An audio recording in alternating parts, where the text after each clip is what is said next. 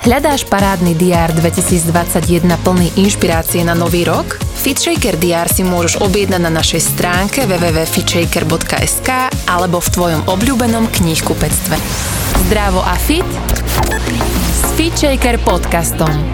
Tento podcast ti prináša virtuálne fitko FitShaker.sk, kde nájdeš stovky videí s profesionálnymi lektormi a fit inšpiráciu v podobe množstva skvelých receptov, článkov a kníh. V dnešnej epizóde vítam Babsi Jagušák, ahoj. Ahoj Andy a ďakujem veľmi pekne za pozvanie a hlavne za to, že sme sa mohli stretnúť po dlhej dobe. No to sa veľmi teším, aj som zistila, že ty máš svoj vlastný podcast a včera som si už uh, počúvala, inak môžeš na úvode aj niečo o ňom povedať. Idea bola taká, aby sme priniesli zaujímavé príbehy inšpiratívnych ľudí, ktorí sú známi nielen na Slovensku, ale aj v zahraničí a možno niekedy aj viac známi v zahraničí ako na Slovensku, čo je u nás taký zaujímavý paradox, že o tých ľuďoch, o ktorých by sme mali počuť, vieme málo a tí ľudia, ktorí možno až tak nestoja za zmienku, tak o tých vieme veľa. A o tebe myslím si, že veľa ľudí vie veľa, ale možno niektorí nevedia, tak povedz nám, že čomu sa aktuálne alebo posledné roky venuješ aj tak profesne, aj tak osobne. Ja mám veľmi taký široký diapazon vecí, ktorým sa venujem, ale taký môj hlavný záber je asi PR a marketing, ktorý som tiež študovala a okrem toho moderujem svoje podcasty, novú dobu udržateľnú, Big Stories, neviem, či môžem hovoriť značky, ale robím aj pre jednu slovenskú kozmetickú firmu, jeden podcast a taký pravidelný livestream.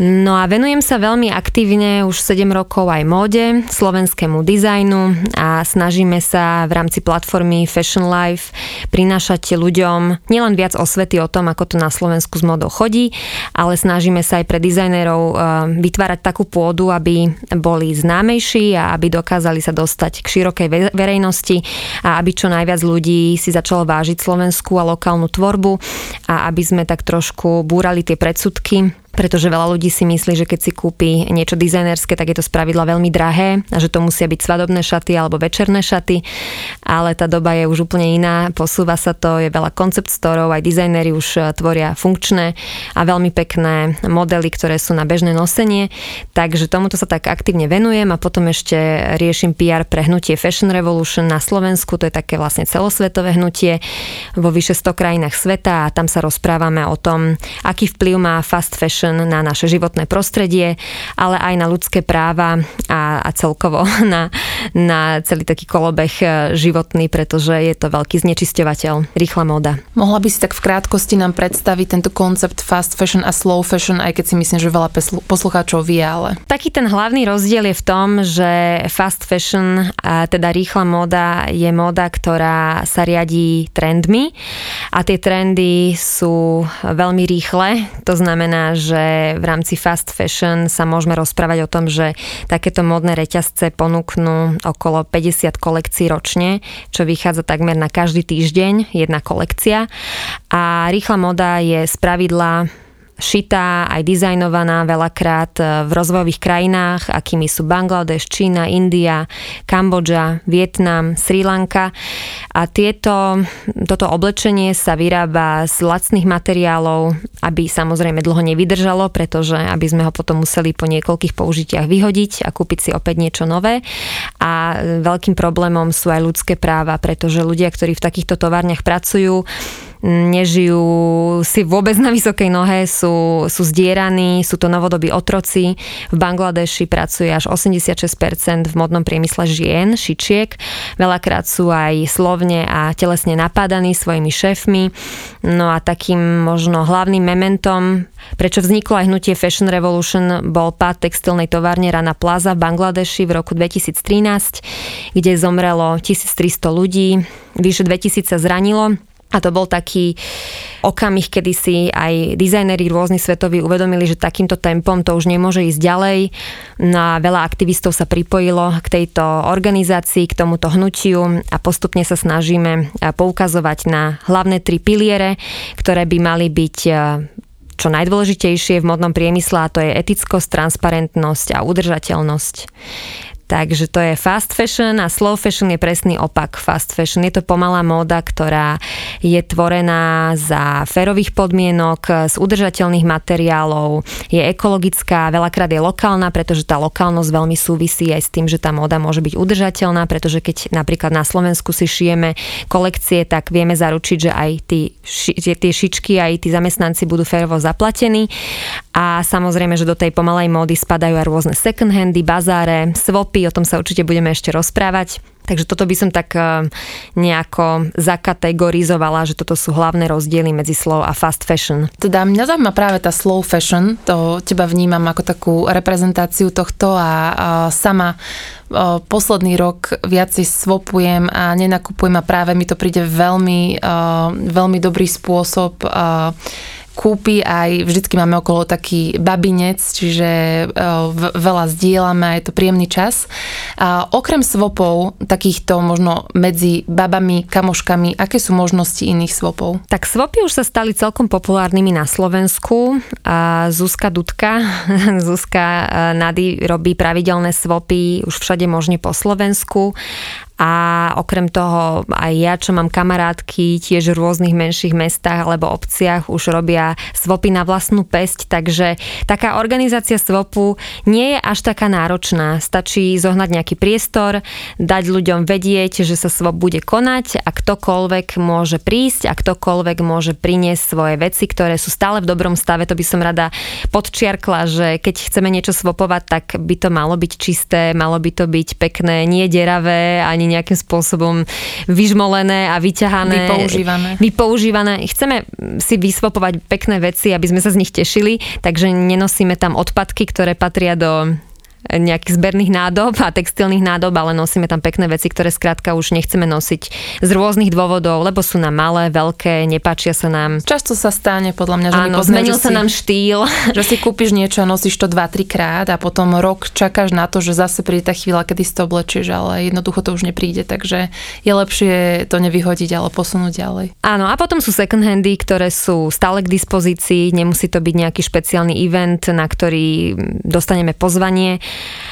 a o ktorom musíme vedieť. Tie second handy sú stále otvorené, je celkom veľký rozmach aj second handov na Slovensku, dokonca niektoré už fungujú aj online, čiže už to nemusia byť len kamenné predajne a tiež ten koncept second handu sa zmenil za posledné dve desaťročia alebo desaťročie veľmi takým markantným štýlom, to znamená, že už to nie je tiež oblečenie, ktoré by sme mali vnímať ako nejakú handru, ale veľakrát v second handoch nájdeme krásne kúsky z dobrých materiálov od dizajnerov a sú čisté a vyžehlené. Nosené je taký veľmi pekný second hand, ktorý dbá na to, aby tie veci boli v dobrom stave a aby boli moderné, takže, takže si myslím, že každý si vie nájsť tú svoju alternatívu, len. Je to vec, ktorú si musíme nejak zaužívať, musíme sa na to naučiť, je to zvyk pretože ľudia boli zvyknutí, že niečo potrebovali a išli si to hneď kúpiť do obchodu. Takýmto spôsobom, keď chceme nakupovať, tak to musíme viac plánovať, ale ja si nemyslím, že je to niečo náročné. Vie sa to naučiť každý a je to skvelý pocit, keď vieme dať veciam druhú šancu a navyše aj šetríme peniažky, čo si myslím, že každý teraz ocení a máme aj dobrý pocit, že sme trošku ekologickejší, udržateľnejší a že sa nejak nenaháďame za tými trendami, pretože tie aj tak vidú z módy po jednom, dvoch mesiacoch a takto máme zo seba lepší pocit. Samozrejme a šetríme planetu.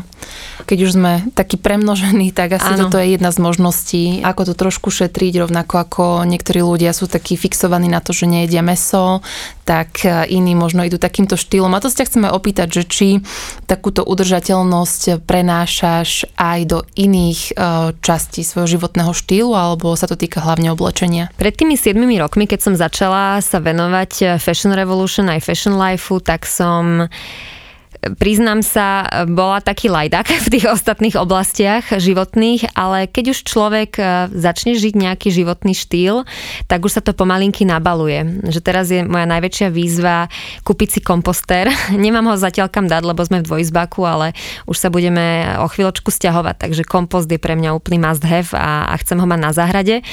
A samozrejme, už je taká silná osveta aj o sieťovkách, plastových flašiach, plastoch celkovo, o tom, že by sme mali chodiť do práce peši, pretože je to nielen prospešné pre naše zdravie, ale aj šetríme tým uh, životné prostredie, máme nižšie emisie.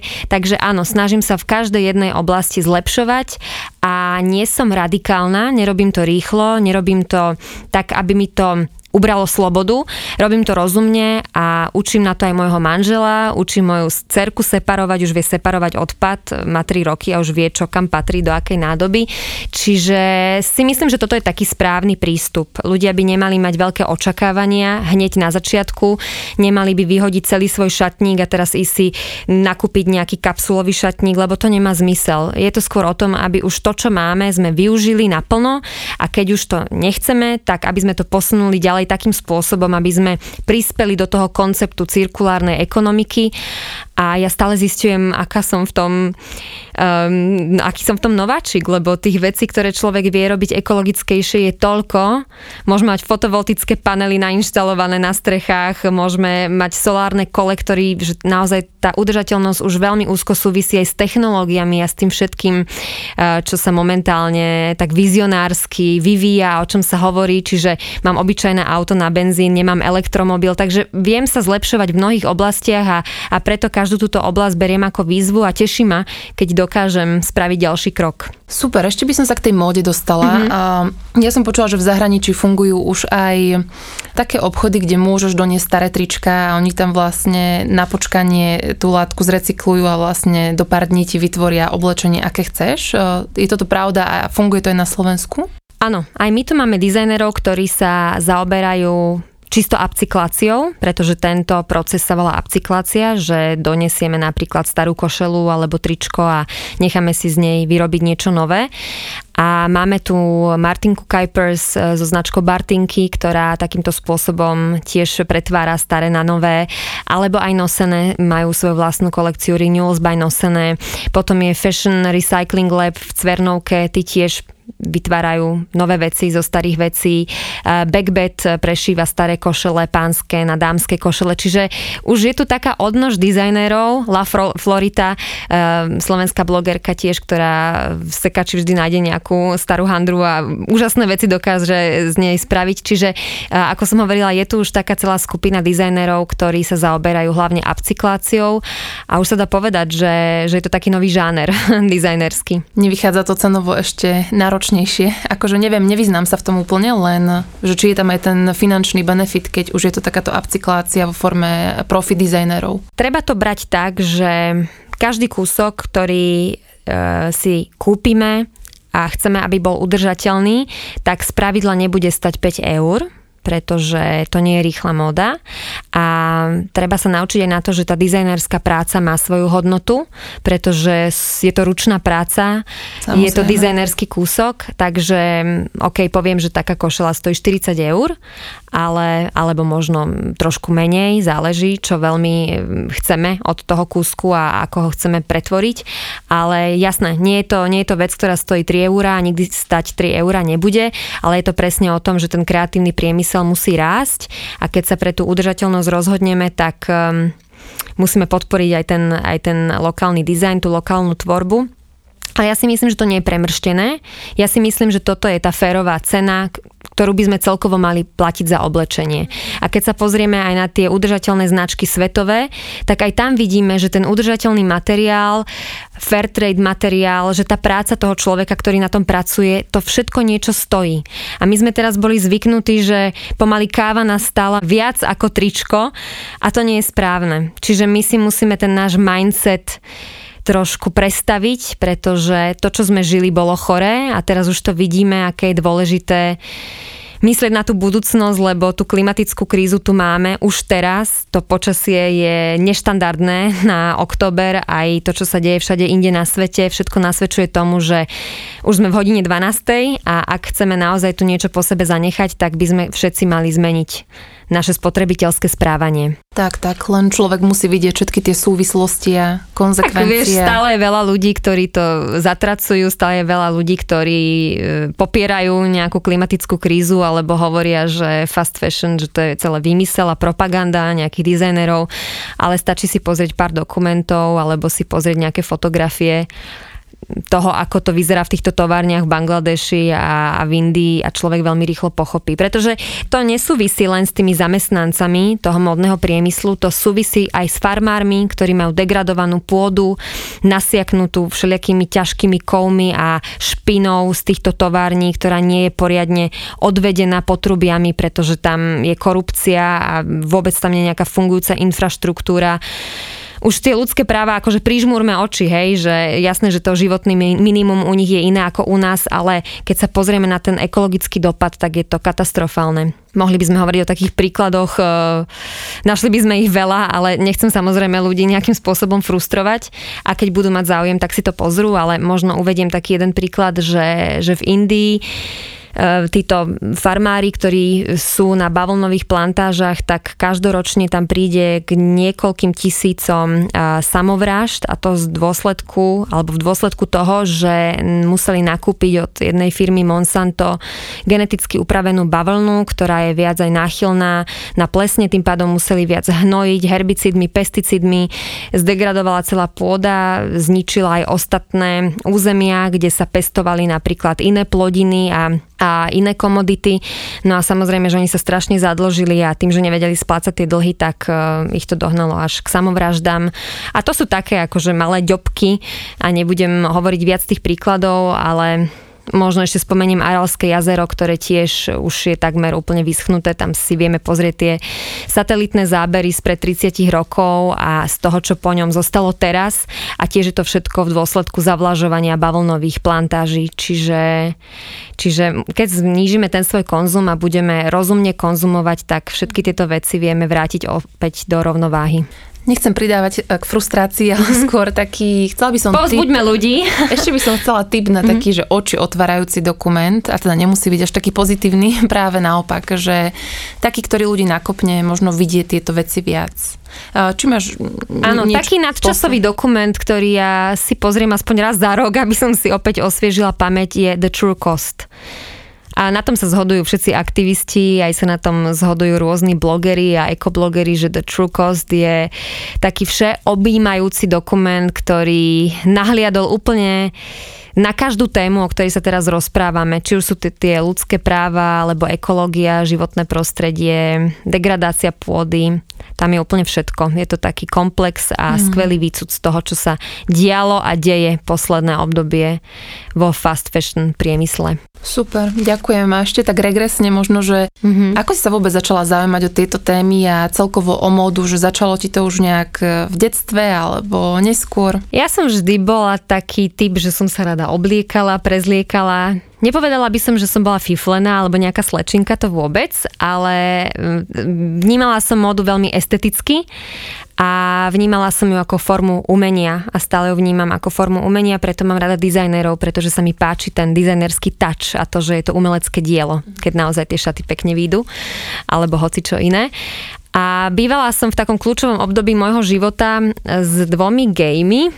A obaja boli veľmi kreatívni, pracovali tiež v kreatívnom priemysle a sme sa stále nejako prezliekali a chodili sme nakupovať na Blšák do Londýna a sme sa stylovali, keď sme niekam išli von aj hodinu, dve, teraz za 5 minút niečo na seba nahádžem a idem, ale kedysi sme sa tomu fakt venovali, aby sme dobre vyzerali a ešte som fotila street style pre jeden magazín slovenský a to som žila vtedy v Londýne, takže ľahko sa mi to robilo. Vyšla som do Camdenu na 20 minút a mala som hneď nafotených 15 ľudí. Potom už to bolo ťažšie, keď som prišla na Slovensko. Čiže tá inšpirácia chodila okolo mňa denodenne stále. Bolo to úžasné, bolo to pre mňa úžasne tvorivé obdobie, obdobie, kedy aj ja som sa cítila veľmi kreatívne, kedy mi to robilo radosť, že ma niekto pochválil za to, že som kúlovo oblečená. Takže to tak na tej vysokej škole prišlo a potom som prišla do Bratislavy a a začala som nosiť len čiernu a šedú, lebo som mala pocit, že ma tu nikto nebude chápať a nebude nikto chápať tie moje outfity čo sa do určitej miery aj stalo, preto som trošku preostrila na tú čiernu. No a potom uh, za mnou prišla Zorka Husarčíková z Fashion Life a začali sme spolupracovať a začali sme robiť na Fashion Life platforme, ale aj na evente a jeho podstatou sú prehliadky a showroomy, čiže tak nejak to celé veľmi prirodzene prišlo. A ešte som v Teleráne zastrešovala takú modnú rubriku, to bolo tiež perfektné, keď za mnou prišiel Borisko Pršo a sa opýtal, že či by som s toho craziness chcela prísť aj do Telerána niečo rozprávať o mode, takže som hodnotila aj červený koberec a rôzne eventy, ktoré sa na svete diali, plesy.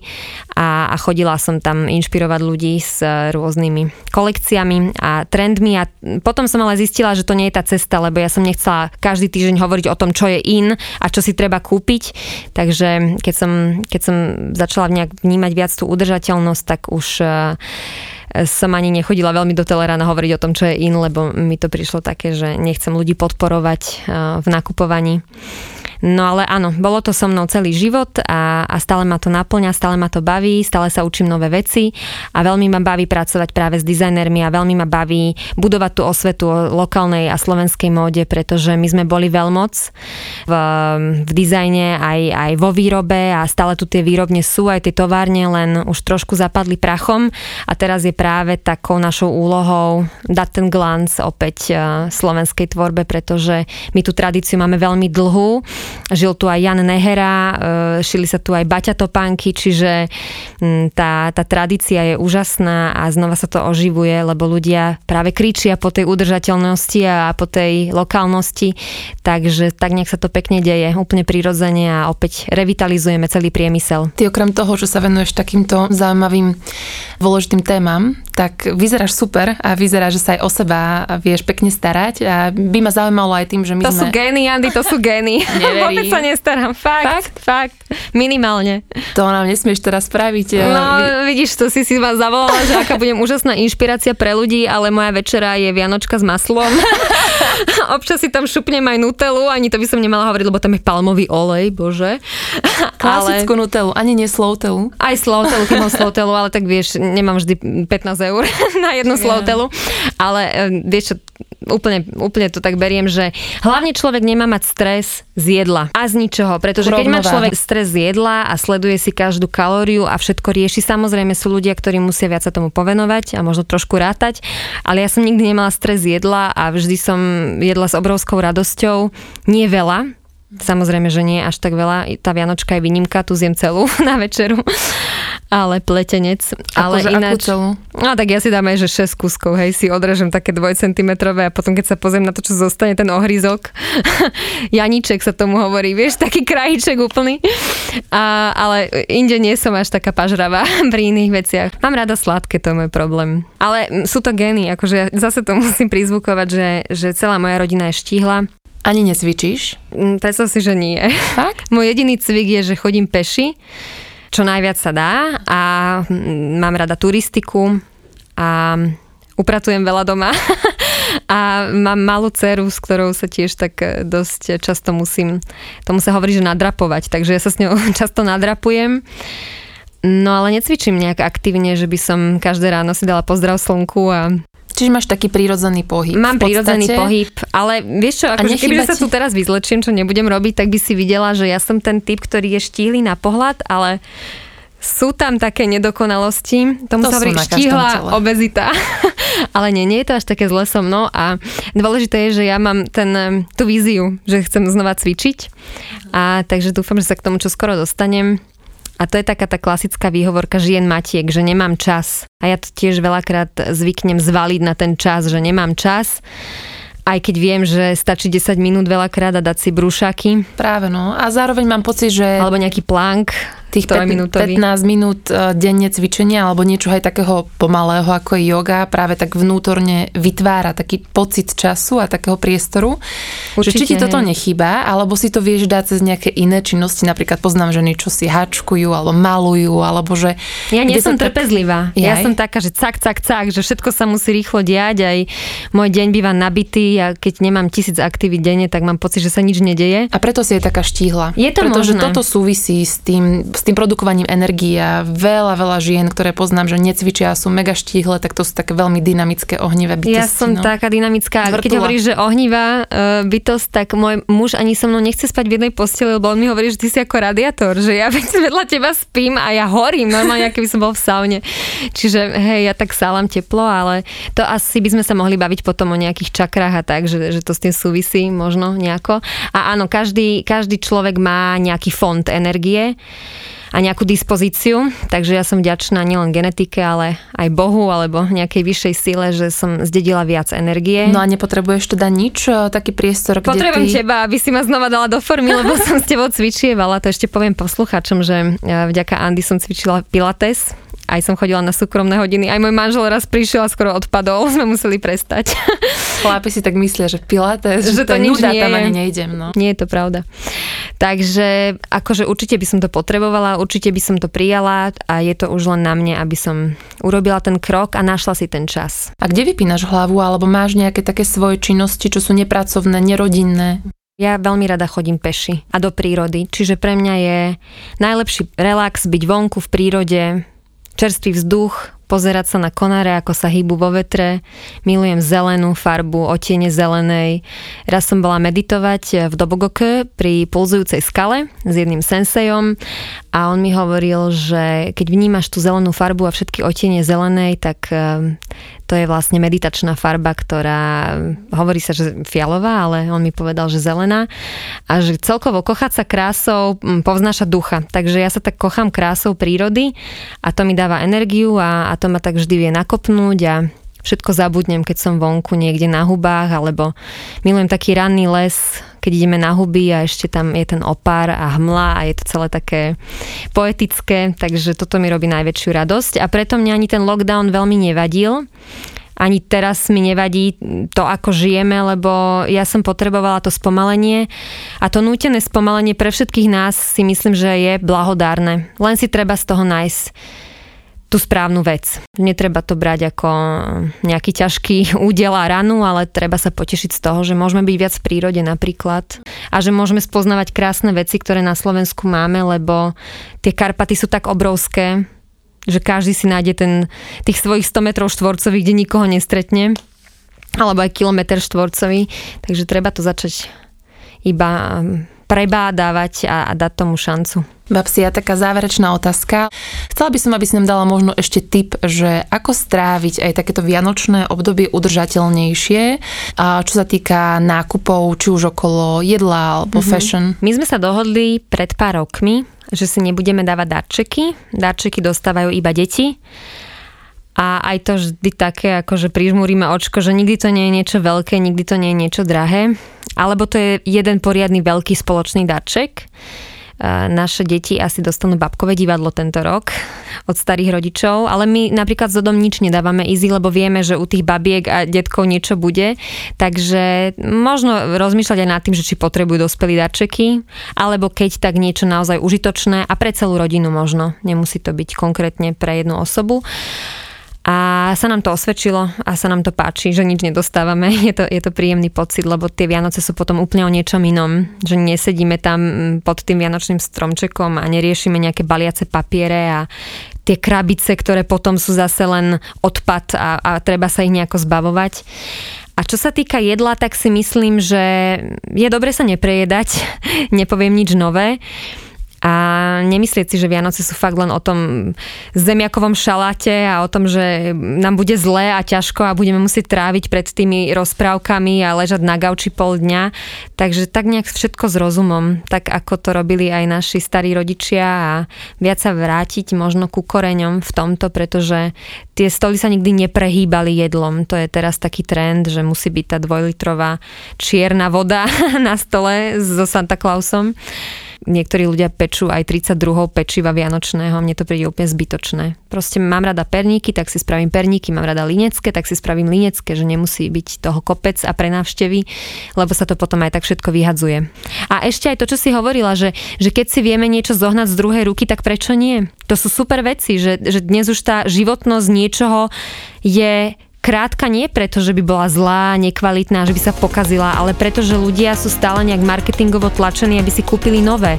A sú úžasné susedské burzy, dokonca som počula, že v Petržalke je nejaký obrovský hangár, kde si môžeš prísť zobrať čokoľvek, že to je naozaj taký sklad úplne všetkého od toustovačov po mikrofóny, repráky, lyže, tak choďte si tam pozrieť, možno, že sa vám bude páčiť nejaký darček, možno si niečo odtiaľ odnesiete. Takže moja taká rada všeobecná je, že nevytvára zbytočné smeti a odpad, keď tomu vieme predísť. Počúvali ste Fit Shaker podcast. Ja som Andrea Peňaková a verím, že sa počujeme aj na budúce.